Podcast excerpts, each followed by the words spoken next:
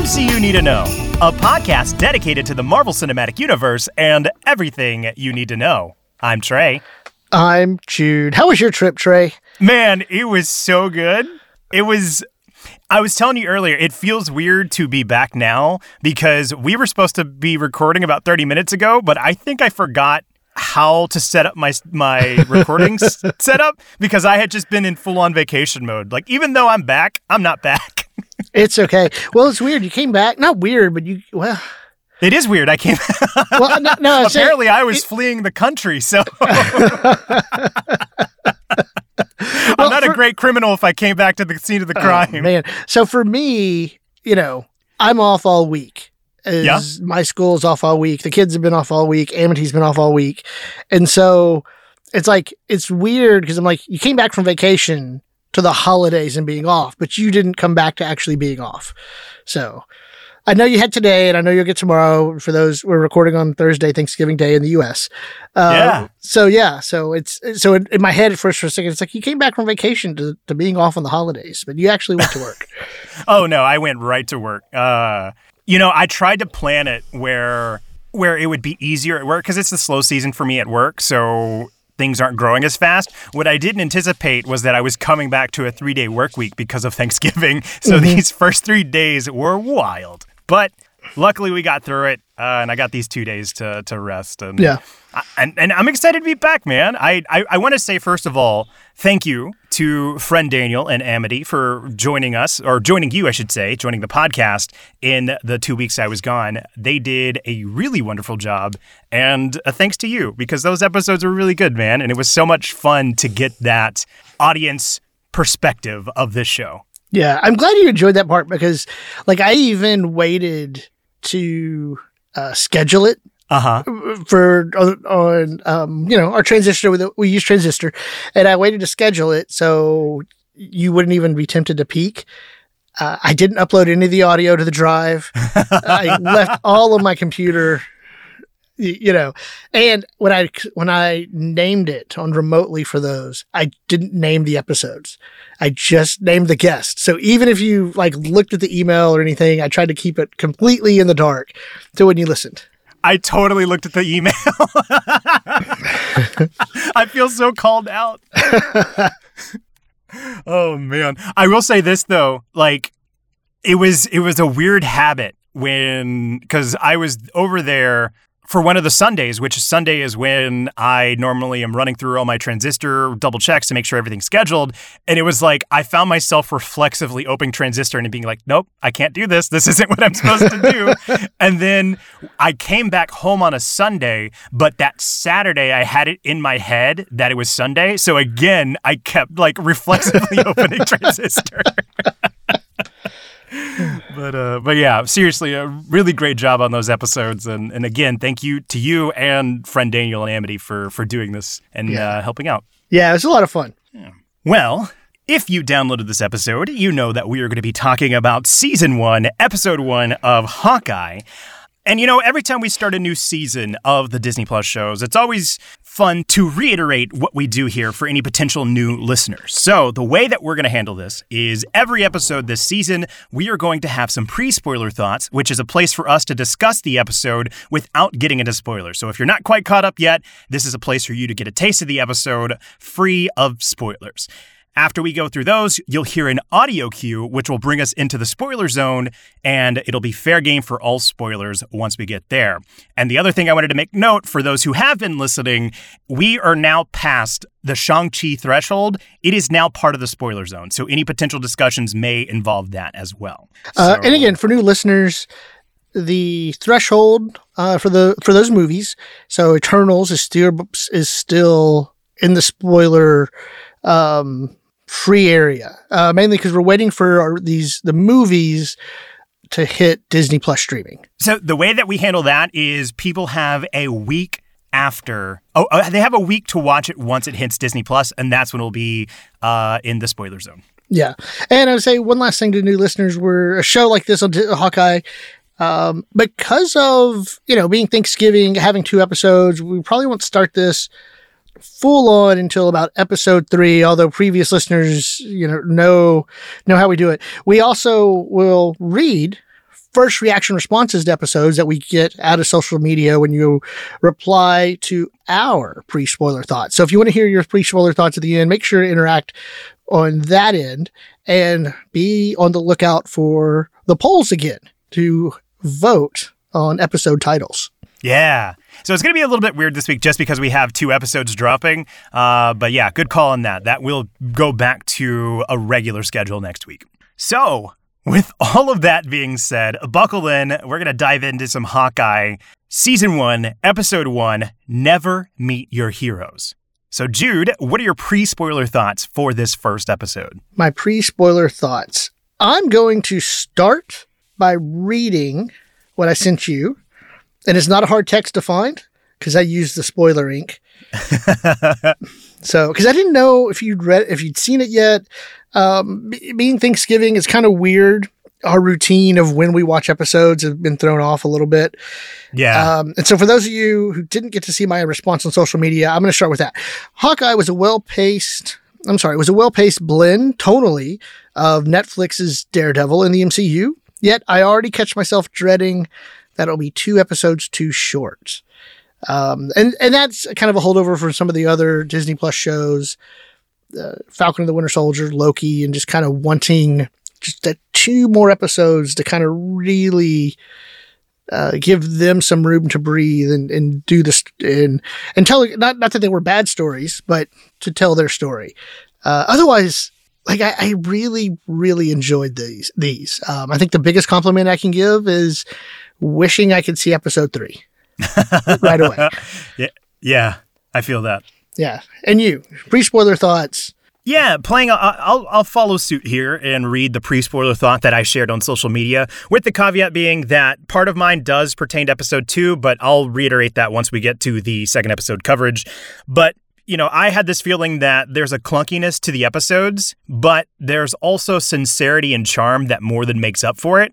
Uh, in episode two, there's a particular topic about branding that makes me feel like the clunkiness that I'm feeling may be by design. So I am looking forward to more and looking forward to explaining some of my feelings on that once we get into the spoiler zone. And as far as that feeling of wanting episode three, I think they've done a really good job of wanting to jump you into the next episode because even the way this one ends is a great lead in for what we get into in episode two. So mm-hmm. there, this feels like one of the com- complaints I had about Falcon and the Winter Soldier was the this feels like a movie that's been cut up, less so of a series, and this feels like a written for TV show. So yes, yes, it feels it feels good in that. It feels natural in that segment. Yeah. Well, I believe this is the first one where we've had multiple directors. Oh, see, I didn't even pay attention to that. That's yeah. great. See, I think I think Moon Knight is going to have multiple directors, but I think this had multiple multiple directors. Like your typical TV show, showrunner, multiple directors, and the other three have not. Mm-hmm. That's good to know. And one more point on my pre spoiler thoughts. Uh, I think another nice thing about this episode is how it unites Kate and Clint through the lens of hero admiration and what that experience is like for the both of them. So, another thing that I'm looking forward to uh, getting into in the spoiler zone. Yeah. Well, unless we got any more, I think we can go ahead and jump in. Yeah, let's do it. All right, like we said, you're going to hear an audio cue, and on the other side, it'll be fair game for all spoilers in the MCU. We'll see you on the other side.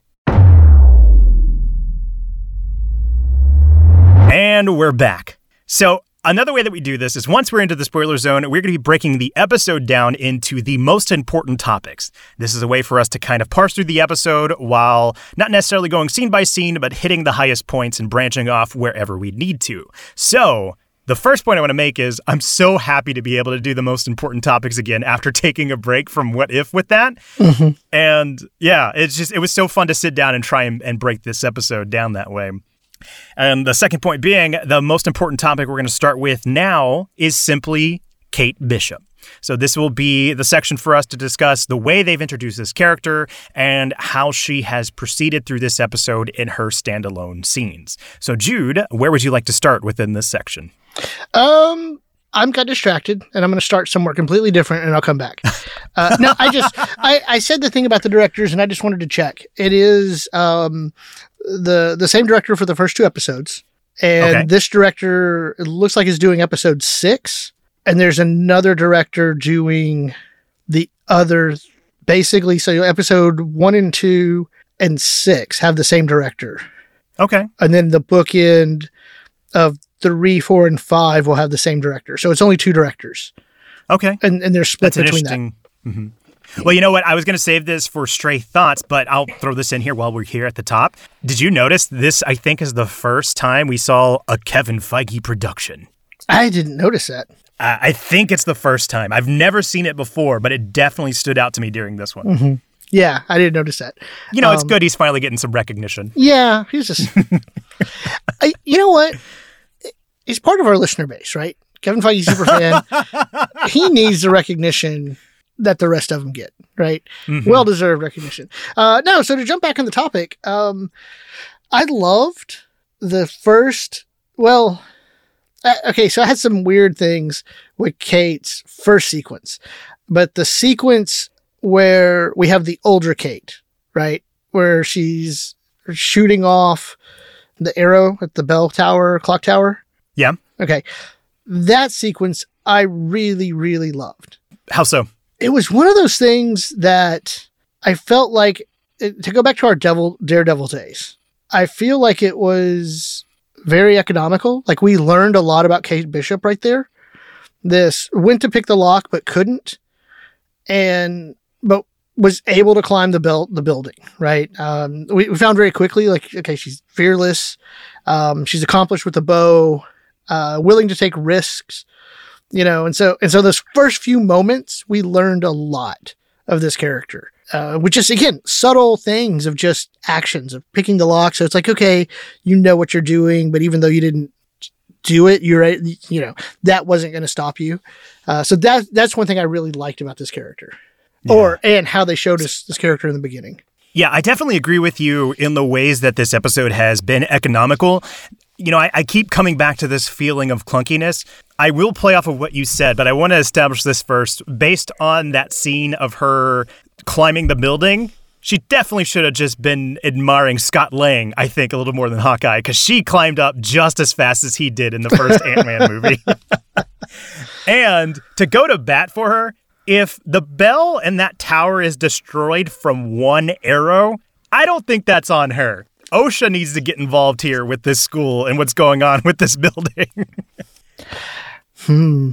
I want to say you're wrong, but but honestly, I don't know if I can. Right, like one, it, it does. You're right. It does feel like one big strong gust of wind yeah. moves that thing.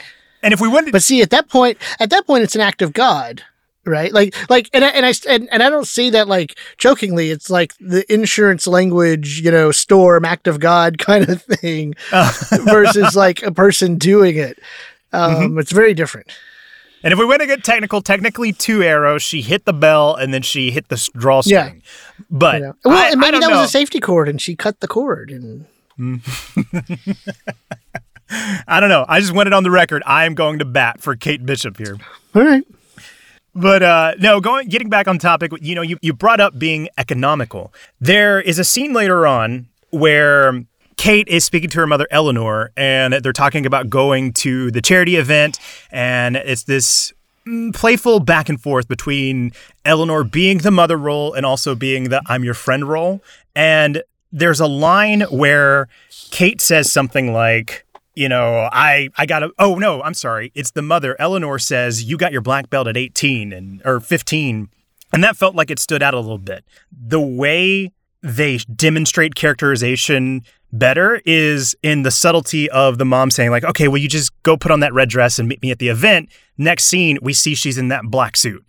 That I think speaks more to Kate's character than some of those clunky lines that they're throwing into, which I can use to circle us back to the very beginning of the episode with the and I'll cut them some slack because child actors, you know, there there's a range of, of skill there, but you know they're de- they're trying. There was a scene where young Kate was like, "I need a bow and arrow," And there was something about that line that just stood out to me too of like, okay, I don't know if um, this is working for me, but I, am giving it a, a, long runway, if that makes sense.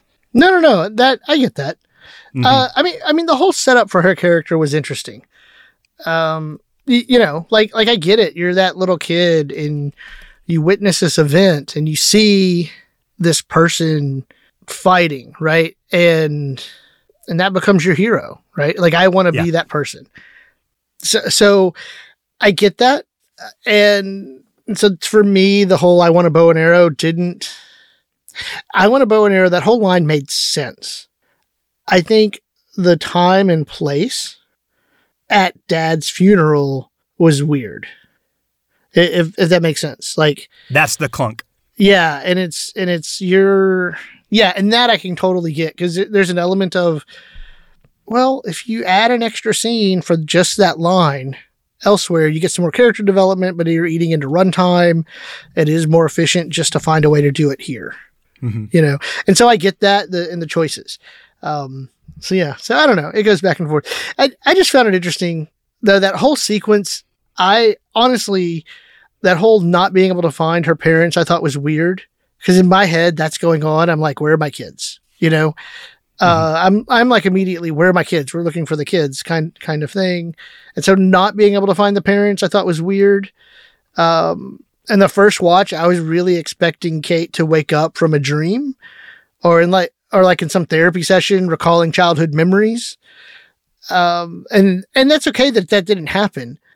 And this next thought is a larger episode thought, but but you know the the the going back to this moment and what that means for the universe on whole, I, th- I think is is something worth exploring.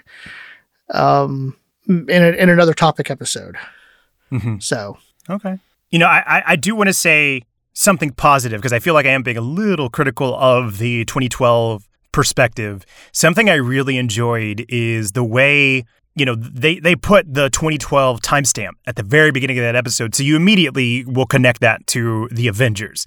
But i thought they did a pretty good job of taking away that fear that i have and really enveloping the family life. Like by the time, like I had almost forgotten about it until we see the Chitauri fly by the window. And I thought they did a very good job of making you feel that sense of security and then ripping it out from under you in such a tor- short time frame.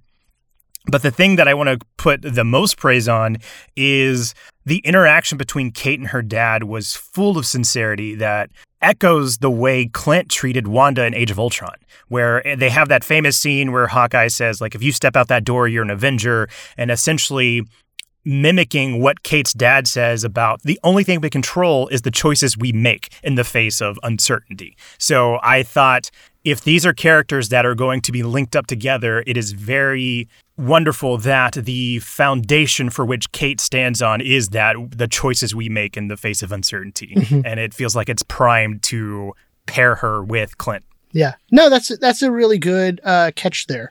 Um, I there's a review I I didn't read because I wanted to do this first. I want to go back to it, and it mentioned um, Hawkeye's superpower was being a dad, and that was mm-hmm. the headline. I was like, oh, that looks fascinating. I want to read that. Um, I haven't read it yet, but but that reminds me of you start that relationship they built with Wanda, the relation, the the the dad relationship, or as my oldest would say, oh, it's another MCU, another dad show. Um, that was their first reaction at the start of Shang Chi, uh, like like who is that? I was like, well, that's his dad. Oh, here we go. Yeah, um, but but like that's you know that's uh, uh that's a good catch though. Like like you have that uh, that drive and that memory.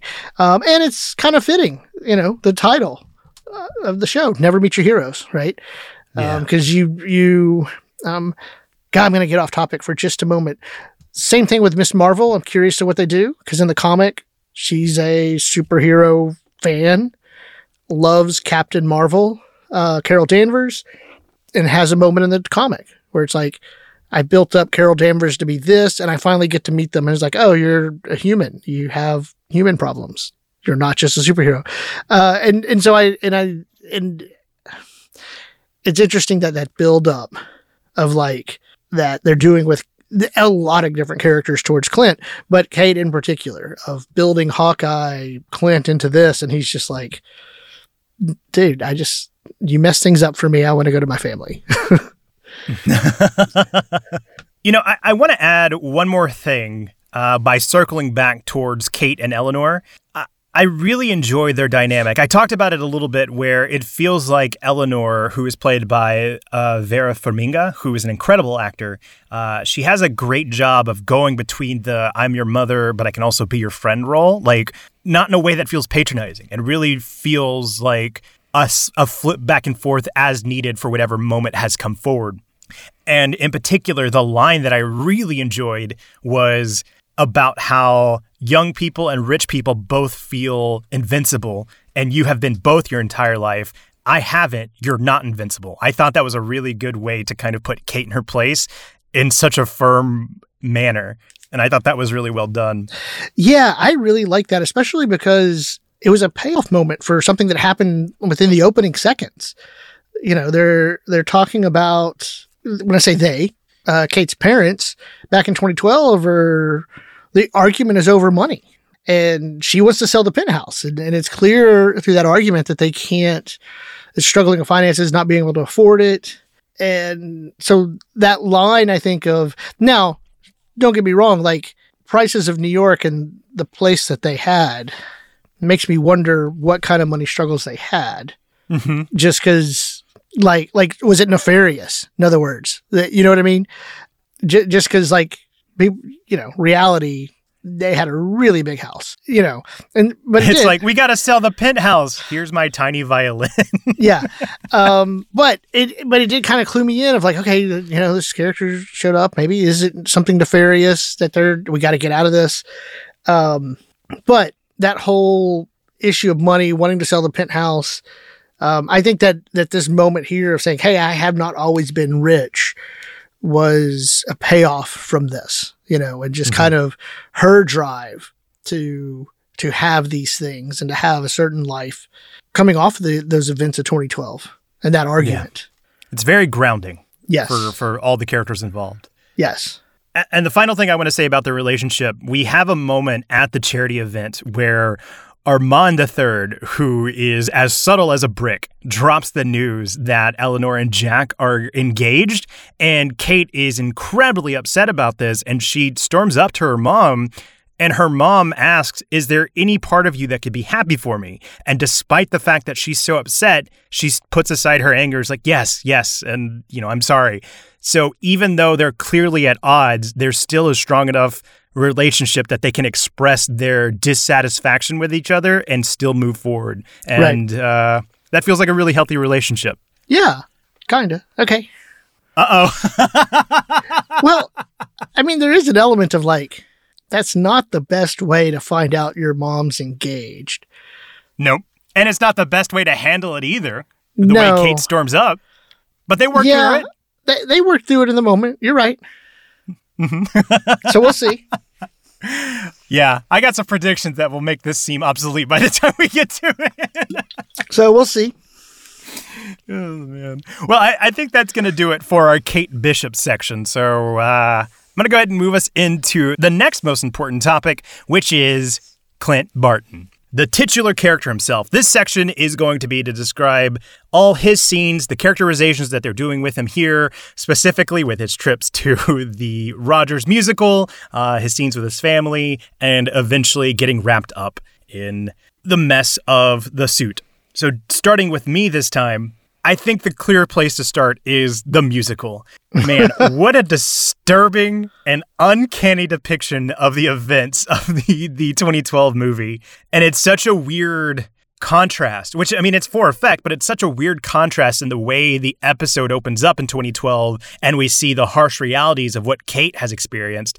And then we come to the present and somebody who was there with Clint is having to relive this through it's not it's not even disrespectful. It's just tasteless, I guess is the word I'm looking for. But when I think about it, in essence, the audience in that room is no different than us and the entertainment value that they got from from these quote unquote real events, but it's a wild perspective to be pushed out of that once you're sitting there with Hawkeye watching this, if that makes sense. Okay. How many years removed is this musical from those events?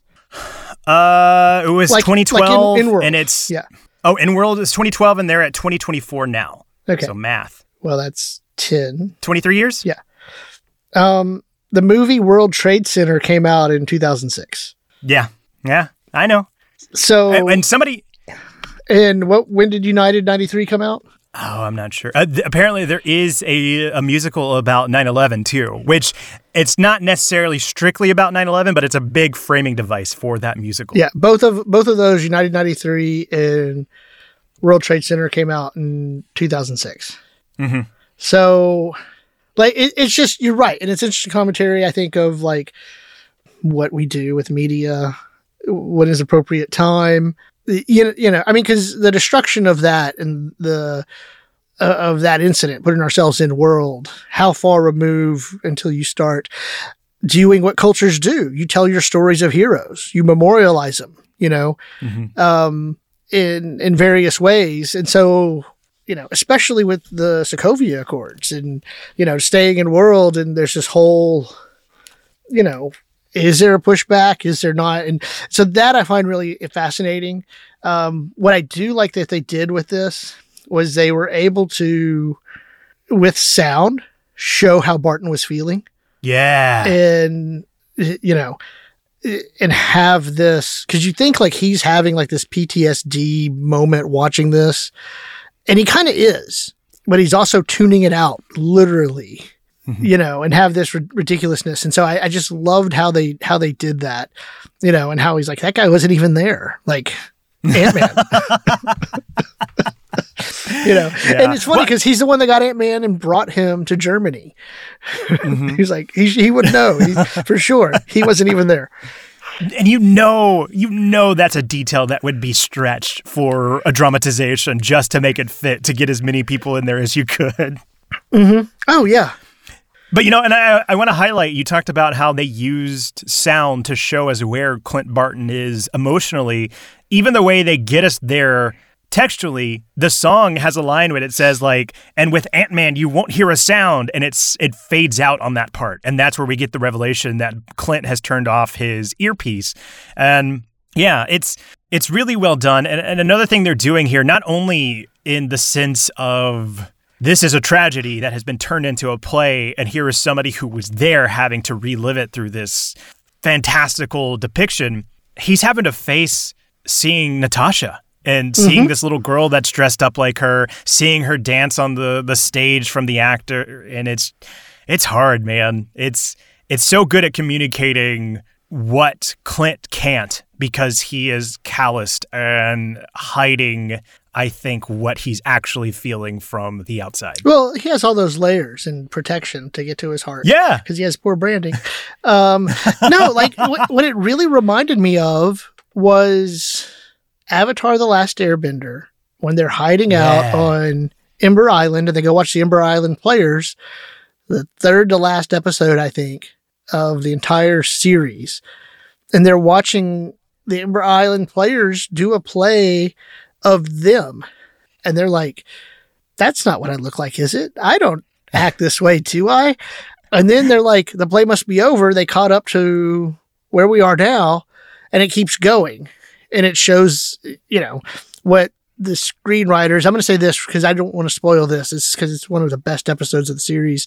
And that's saying something because the last Avatar, Avatar The Last Airbender is a fantastic series. Actually, I'm just going to go out on that limb. I think it's the best cartoon period, cartoon series Whoa. period. Um, Now, what if? oh man, that's tough. Keep going. Keep going. Oh, that's tough. Well, we haven't seen What If come to its completion, and What If can never come to its completion because of the multiverse. Um. Right. You know, so at least And we'll Avatar. Last Airbender is in a contained space. Um, but yeah, like it, it's just, and you see those characters kind of seeing themselves, and they're just like, "What?" So yeah, this was reminded me a lot of that. That's a really good call. Yeah. And It's different because I think, from what I remember, that one was played more for comedic effect. I know there is meaning to be derived from it, but it is more humorous. And this one, I think, was used to show where Clint's at. But I'm so glad you made that connection. Mm-hmm. Well, yeah, I mean, this is Disney Plus and MCU PG 13. You know, the other one was a Nickelodeon show for uh-huh. with a demographic of kids. Although, if you watch it, they did a really good job of tackling some things for a kid show. Mm-hmm. So I have one more question about the musical. Why did they go? Like, who was the driving force for them going to that musical? Because it didn't seem like the kids were all that interested. Clearly, Clint was not in the right headspace. That seemed like an interesting choice on the Barton's family. I think it was one of those things where it's like, we're in New York, we're doing New York things as tourists at Christmas time. What do you do? You go see a musical. Mm-hmm. Um, I'm not familiar enough with New York, so we'll have to ask around. It felt off Broadway rather than actually on Broadway. I don't know, you know, in terms of like musical house and theater house and stuff. Uh, just looking at the setting, but I don't know enough to like recognize like what they were trying to to show because I, I, think in the theater musical theater world that that actually makes a difference you know, in, okay. in, terms of prestige and stuff. Again, I'm way out of my depth here. Um, but that's to my very vague knowledge of uh, of that. Uh, so I have to ask around and check because it because it does it, it it would convey a, a particular uh, message as well, depending on where it's at. Uh, that mm-hmm. I just don't know, but I but that's my guess is they're doing the touristy New York thing. I gotcha. That make and that makes sense because they even have that like, all right, we're in New York, it's Christmas. What do you want to do? Hey, let's go see the Christmas tree. And so like they are checking off lists of things to do together as a family. Yeah, I mean that's what Christmas is, right? It's a list of things to do and you check them off. Yeah. That's a very terrible cool. way to look at Christmas, but I was about to say, you know, it's a little divorced from the emotion and the the, the sincerity, but I get it in essence. That's what it is. oh man.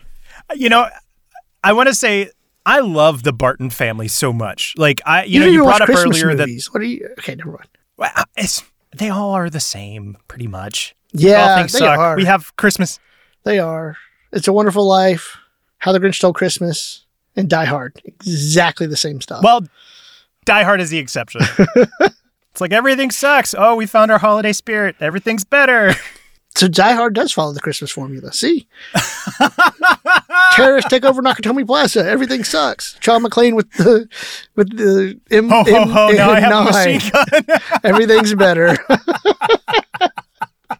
That's American style. Oh man, we got to do a Christmas Day theme somehow. No kidding oh man. I don't know if you heard my point. I just wanted to say I'm so glad you brought up that the title of that review was Hawkeye Superpowers Being a Dad. I think Jeremy Renner does such a great job of creating that loving father persona. He mm-hmm. he has created a family unit that is believable on the screen, I think. Mm-hmm. Well, okay, the LARPing scene was fantastic. Wait, that's episode two. That's episode two. Dang it. Okay. That's fine. Hey, th- this is what in the business we call a tease. Stick around for our next episode. Yes.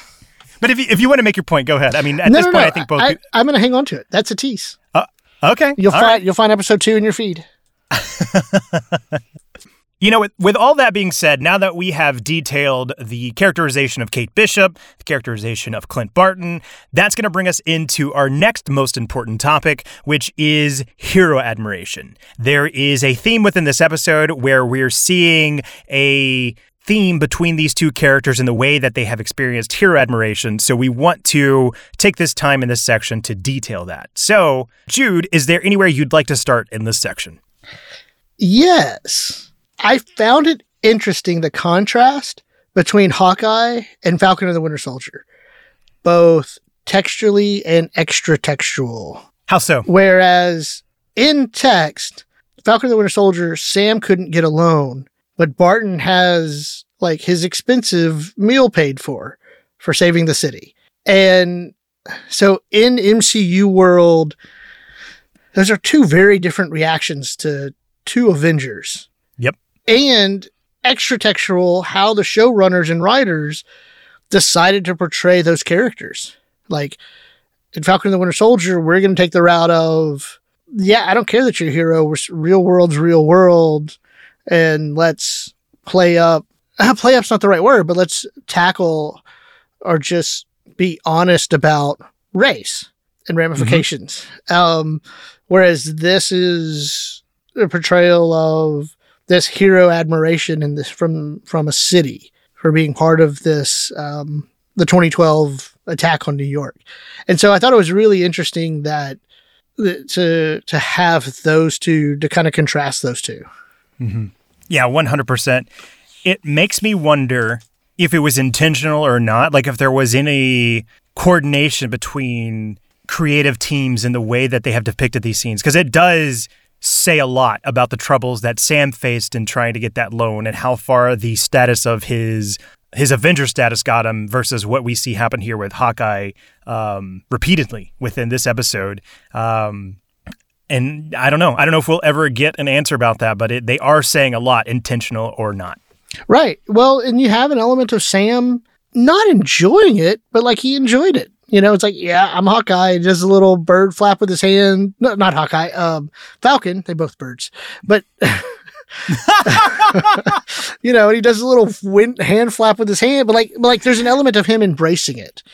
Um, mm-hmm. whereas like Clint is and Hawkeye is really just trying to be like, no, like I, you don't have to do this. And, and, and I don't want to say humble and arrogant because I don't think Sam was arrogant about it in any way you know, I think it was like, honestly, I think it was this weird um, space of this, a good space, but a weird space of this proper pride, right? Like, like I'm mm-hmm. not being arrogant, but I'm not being humble. Yeah, because I did that. Y- you know what I mean? Um, whereas Clint's just like, no, it's a day, it's a day at the office. Leave me alone. Um, mm-hmm. and and so so it's two very different ways to portray that uh, from a character standpoint. Um, and I and I think it's fine, right? And they're different characters. They're going to handle it differently.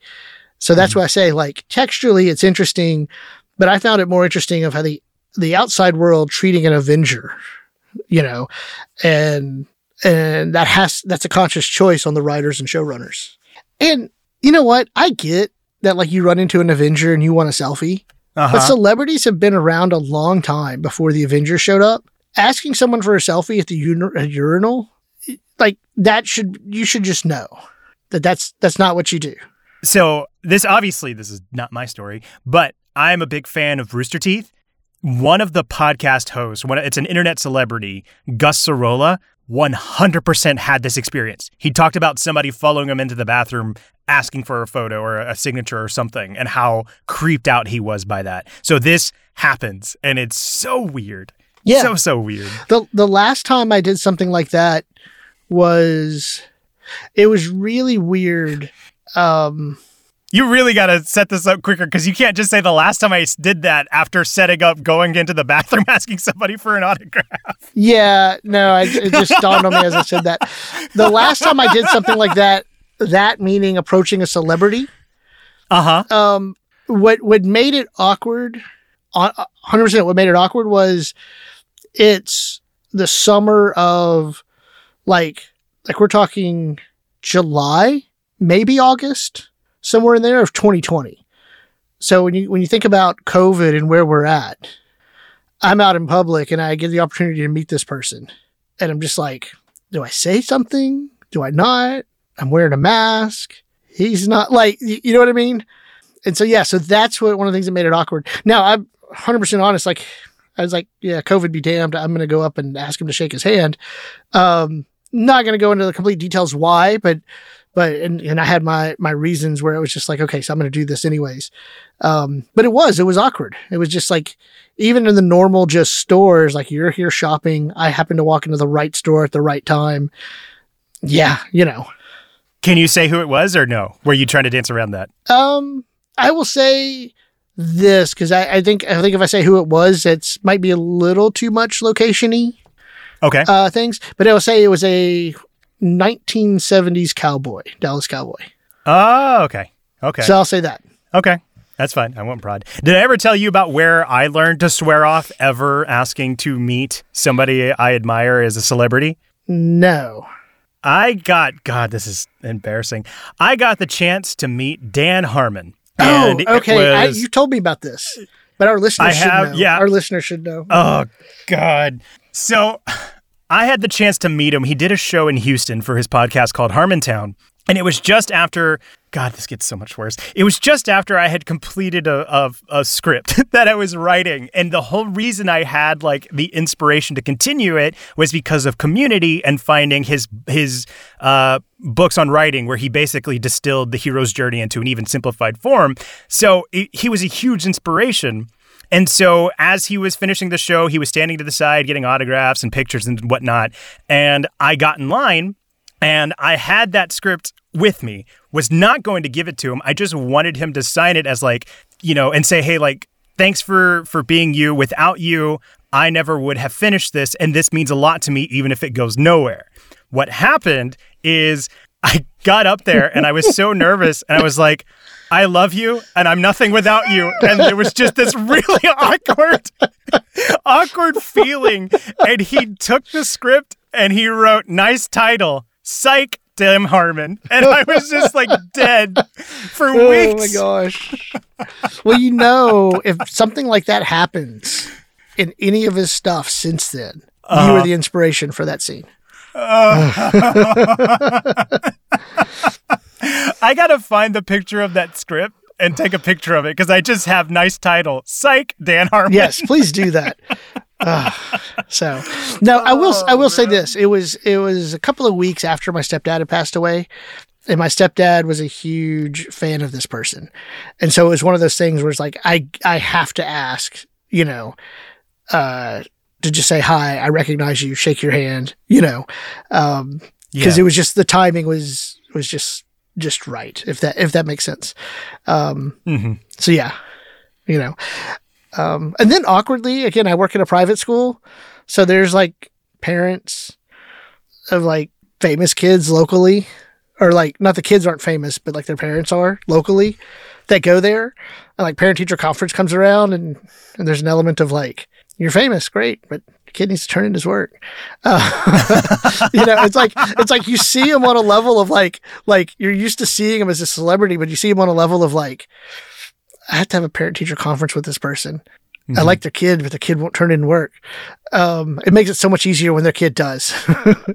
Yeah. Those conversations. it's the example of the the rich and the young thinking they're invincible. yeah.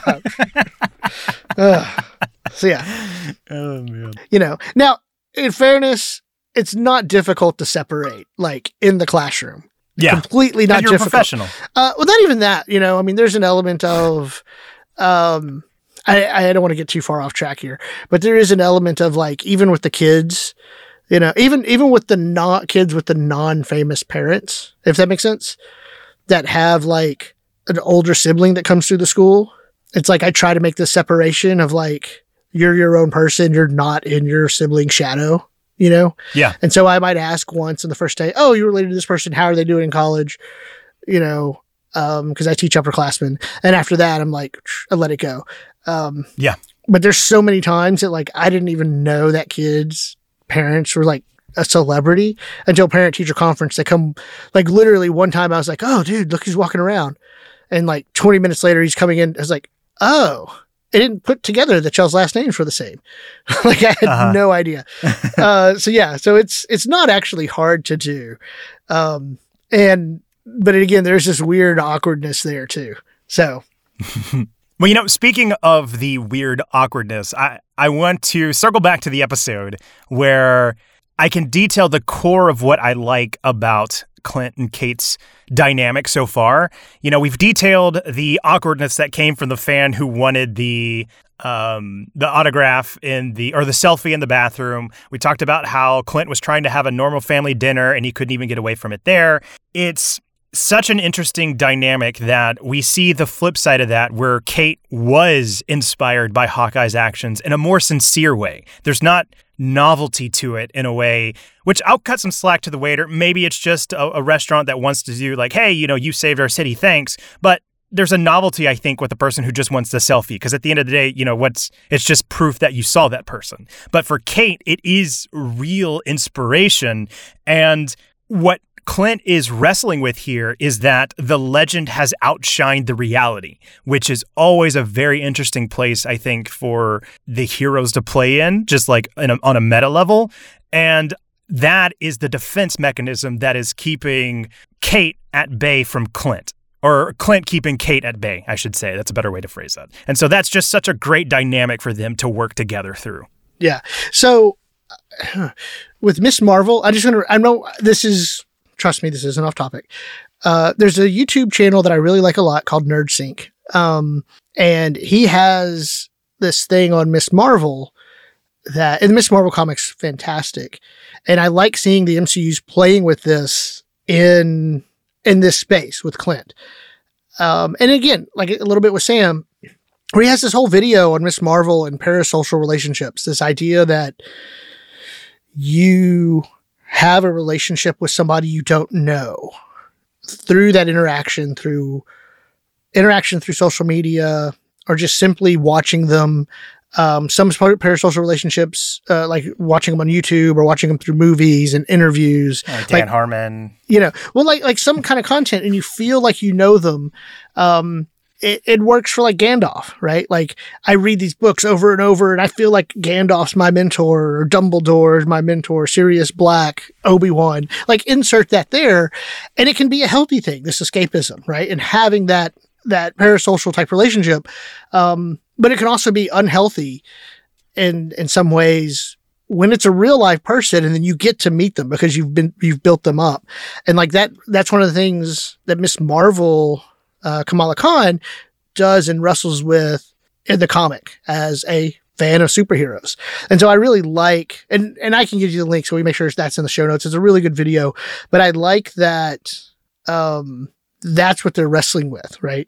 You have these elements of like, and I wasn't trying to call out the waiter or the restaurant owner because there's an element of like, this is your business. You did this for the city on the house.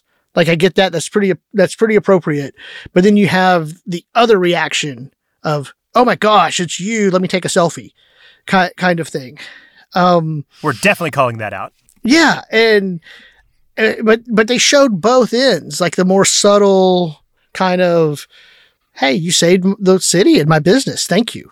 You know, to the like cool fanboy moment that like I might get caught up in if I you know, it's like, oh my gosh, you're Paul Rudd. You know, take a take a mm-hmm. screenshot. Mm-hmm. The sexiest man alive, apparently at the time of this recording, according to Time Magazine. So yeah, let's make sure we get um, that so we're, we're concurrent. Yeah, but I mean, I mean, like he might have that kind of reaction. Um, you know, and, and so I like that they gave us both ends of that spectrum. Yeah. For you'd be Chris Evans. Oh, 100%. That I might break my rule for Captain America. So yeah. Steve, without you, I'm I, I was, I was, I was say, I was saving this for stray thoughts, but I'm just gonna say it right now. I really want to see a live reaction video of Chris Evans watching that musical number. Yes, that has to happen, right? No, that has I think to. He's, he's probably distancing distancing himself from the MCU for the time being. At Chris Evans on Twitter, we'll we'll tweet at him. We just talked about parasocial relationships.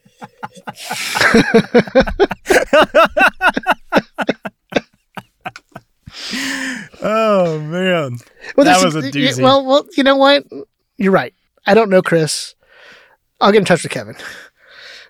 yeah, yeah, that's who we'll talk to. I'll mention it in the Christmas card. Well, I think that's going to wrap up the hero admiration section, which is going to bring us to our last most important topic, which is the auction. So, this is going to really detail everything going on with the black market auction, the ensuing action set pieces through the discovery of Armand's death, and the end of the episode where Clint and Kate finally meet up. So, starting with me this time, I just really want to highlight how resourceful Kate is, especially as somebody like they did such a great job of showing. Well, they did it through the opening title credits where they showed her through all those training montages, all the trophies she was winning, all the things that she's been doing since she was a little girl. She is somebody that has trained after being spurned from the 2012 events. So it isn't a surprise that she handles herself so well, both in combat and in stealth, but it is really fun to watch the way that she uses her tuxedo as a, a way to blend in with all the other waiters, or is able to to stay cool in the moment and flip the distraction onto people who have caught her. So, for example, whenever she gets caught by Gary and she's like, That's the problem, Gary, I quit. And she just walks away. She's such a great, great character in this MCU. It's so resourceful. It's like, yeah, it's, it, that's another sequence where we learned a lot. And, and, it, and it's interesting because, because you have that the typical shot of like in the beginning of like, oh, here's all your trophies and here's your other medal and and and, and how the medal was meaningless. You know, it's like, look, here's another one, and the younger ones is the one that, that she was really proud of. And that one scene where she came home from college. But but that sequence was great because they showed the resourcefulness of being able to get back there. This that's the problem, Gary. You don't even know my name. Um, it, like you can just see that like it wasn't just like like the training. She was self training, but it was really to be an Avenger. It wasn't just like I want to know how to shoot a bow and arrow, or I want to do this. Like it, like it, it was actual like something she was able to put to use, which was really cool. Yeah, I, I think that's a great way to put it. It isn't just these are interests she has. She has this feeling I need to protect the people I love. Like that was her origin story at the beginning opening sequence and it's on display now. And the sequence was fantastic. Like they had Carol of the Bells playing in the background, so you still had that Christmas feeling and holiday feel. But Carol of the Bells and that version they were playing of it gave it this sense of tension and suspense as well. Yeah, she was following Armand, um, the third, and that's important. Know, yeah. Well, we got to keep. I was wondering if it's if that was like Armand the third is Trey. Yeah. What do we call Armand the seventh? I mean, clearly in their family, it's just Armand. but is it like? And, anyways, um, I'm just just anyways, I'm just curious. I'm I'm I'm trying to figure out what do you call the seventh? Enough, right? Enough. That's so funny. Enough. Uh, oh my gosh. Oh my gosh. Okay. So yeah. Um, that sequence was I really got you really good. you did. oh man. Okay, I'm sorry. Go ahead. No, I I mean it, the sequence was really good. We learned more about Kate. Her we're able to see that the training was able to put into some kind of action. Uh, we get to see how capable she is.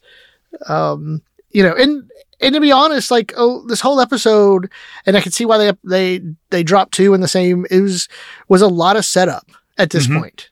Yeah, you know, I, I, mean, both in establishing who these characters are individually and where they're at, but also stuff that you know, well, we hope is going to be paid off in the next four episodes. Mm-hmm. So you know, shifting gears here in this auction section, I don't know if we're. I'm maybe you have some speculations, but we don't have enough textual evidence.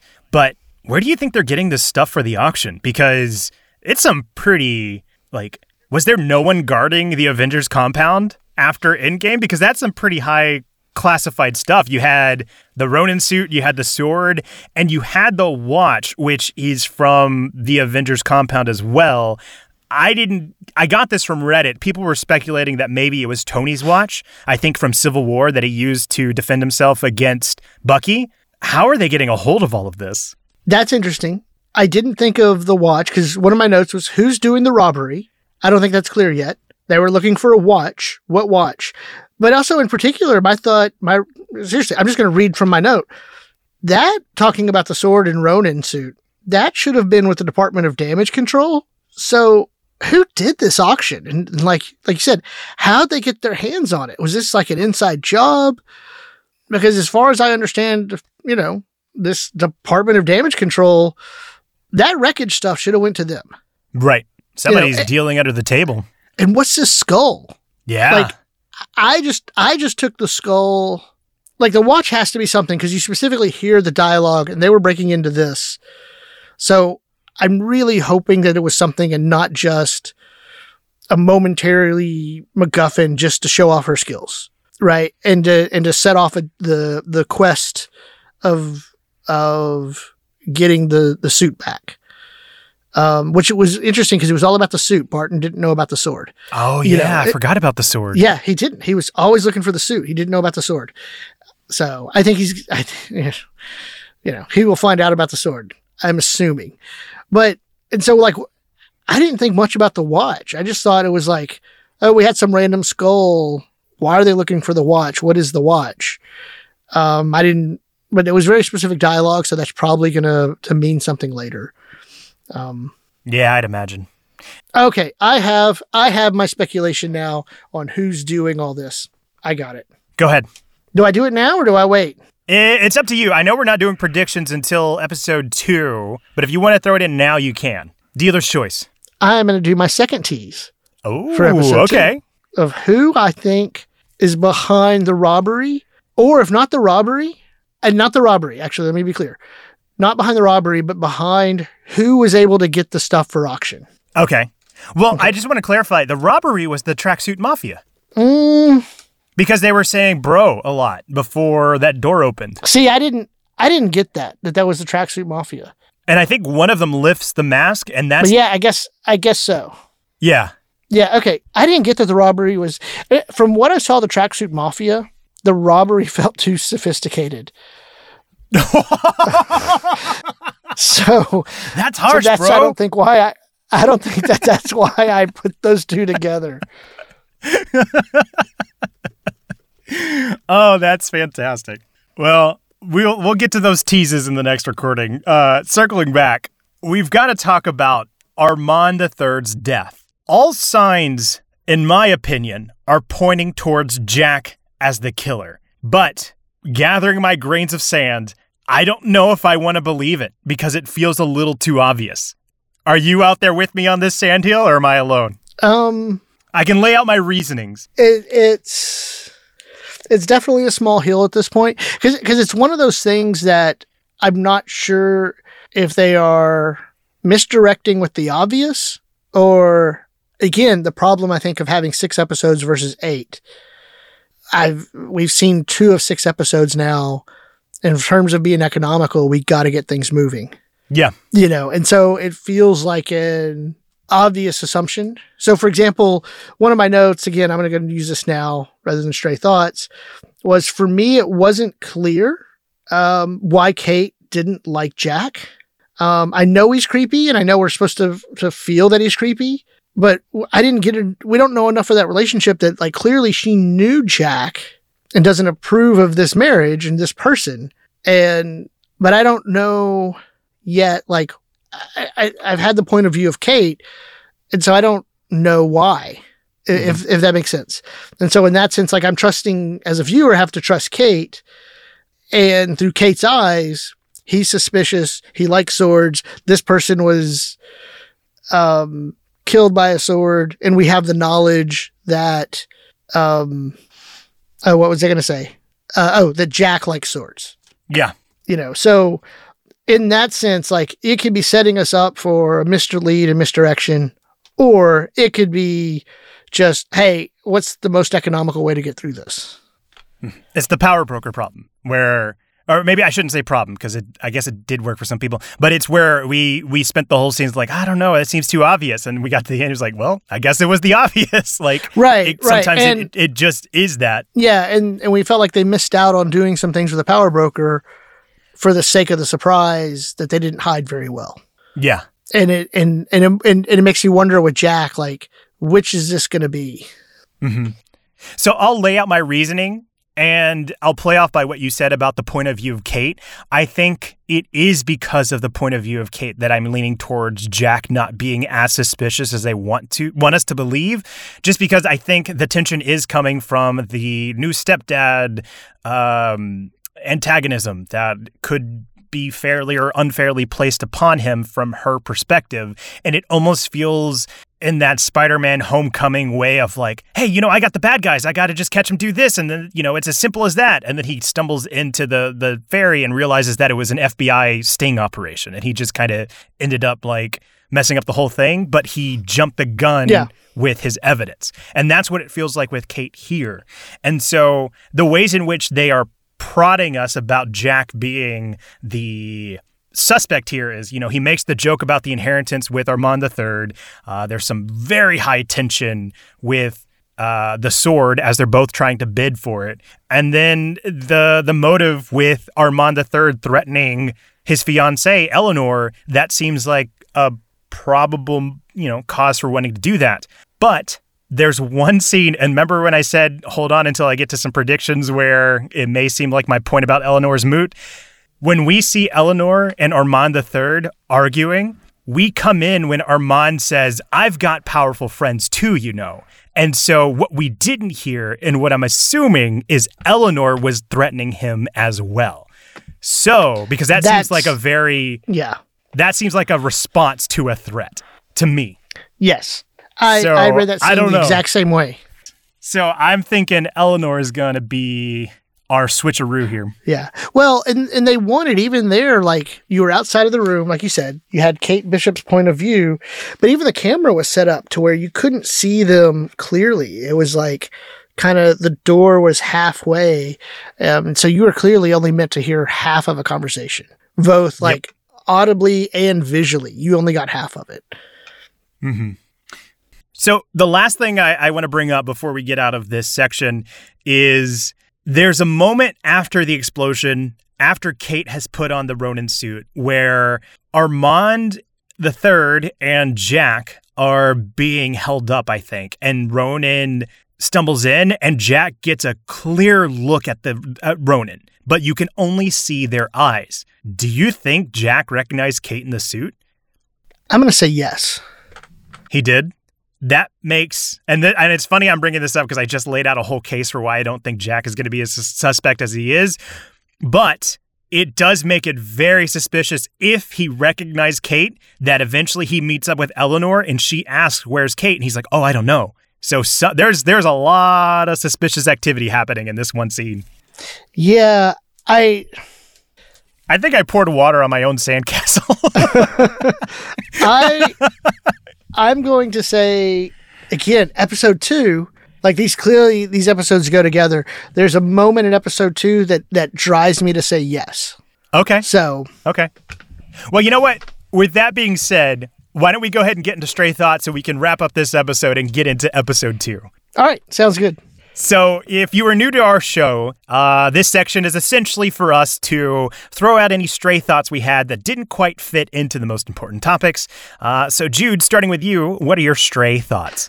Uh, I do want to say on stray thoughts. I liked the use of the first Avengers footage back in the beginning. Um, clearly noticed the theme when she's watching from the from the balcony. It wasn't really a balcony. It was a a new balcony, I guess, from the damage. Um, It's under renovation. yeah, but it was uh, the the whole theme song had hints of Alan Silvestri's Avengers theme, but it was also different because it was Hawkeye, you know.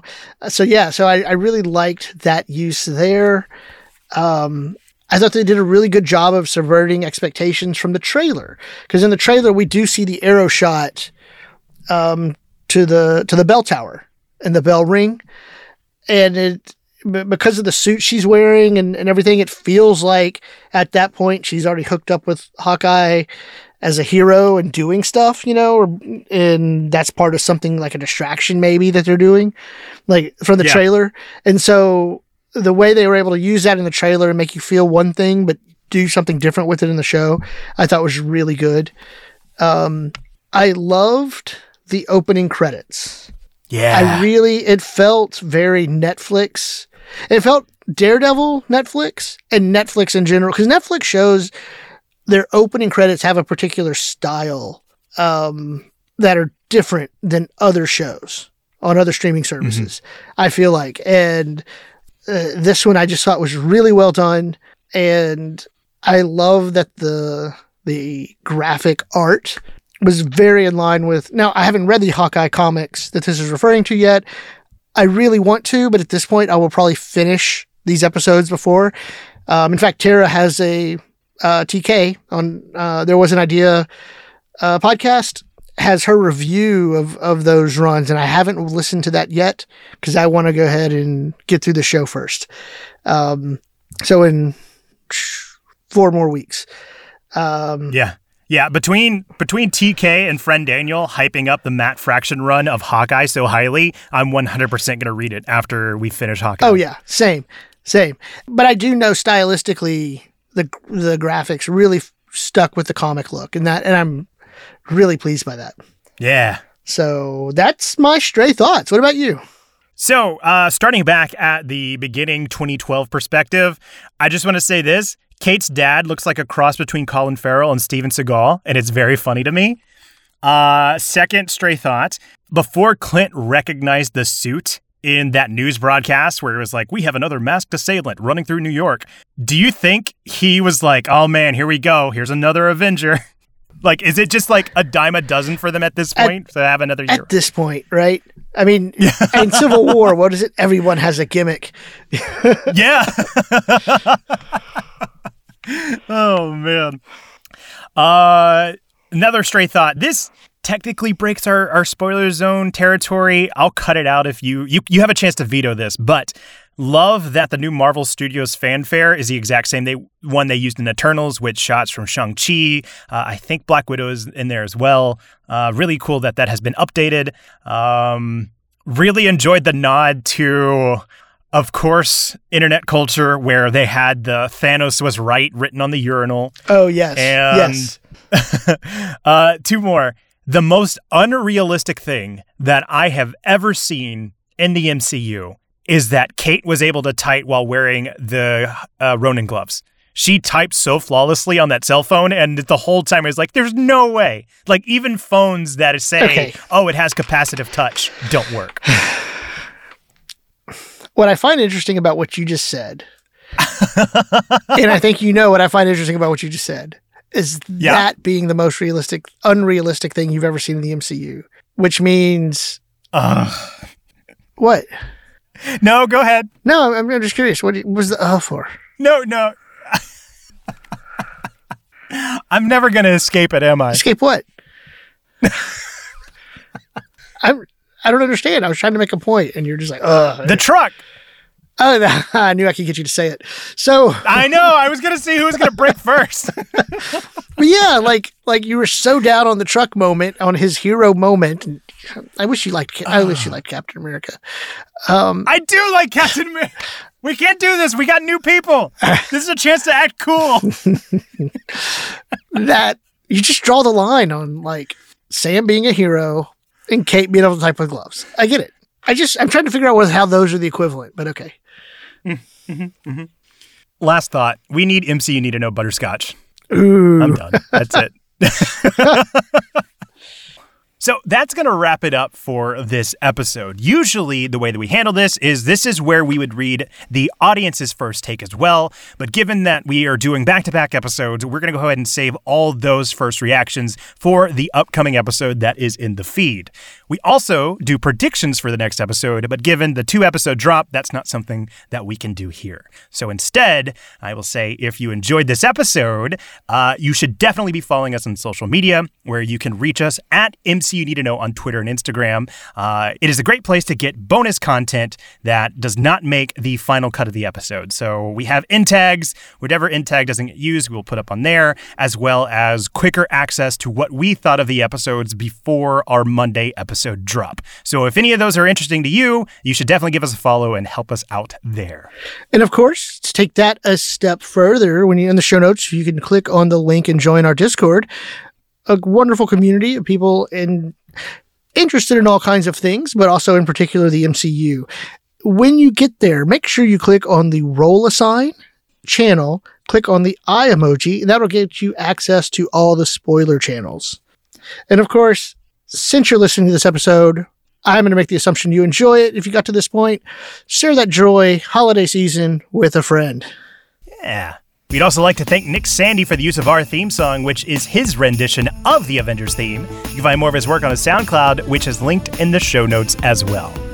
That's going to do it. Thank you so much for listening. And Judy Booty, thank you so much for doing this. Thank you, Trey. We'll see you all next week.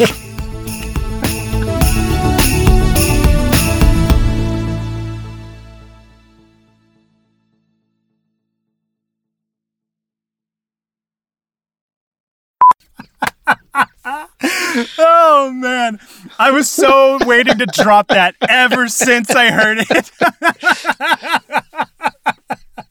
Daniel was like, I cannot believe you left that in. I know. oh man, you have no idea how hard I was struggling to keep a straight face all the way through that. Oh man. so, you know what? I got to do what's best for the pod, and it seemed like leaving that in was what was best for the pod. oh, it was definitely good for the pod. Nice. Okay, so I don't have any notes for episode two. Uh oh. Um, I've watched it two and a half times. that third time, I was supposed to be taking notes. I fell asleep on the couch. no.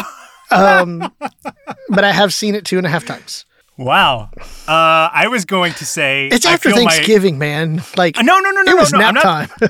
I'm not. I'm not throwing any shade. I was just gonna say, I was going to tell you. I feel my episode two notes are weaker, so this is going to be very interesting once we get to episode 2 oh, I can't wait.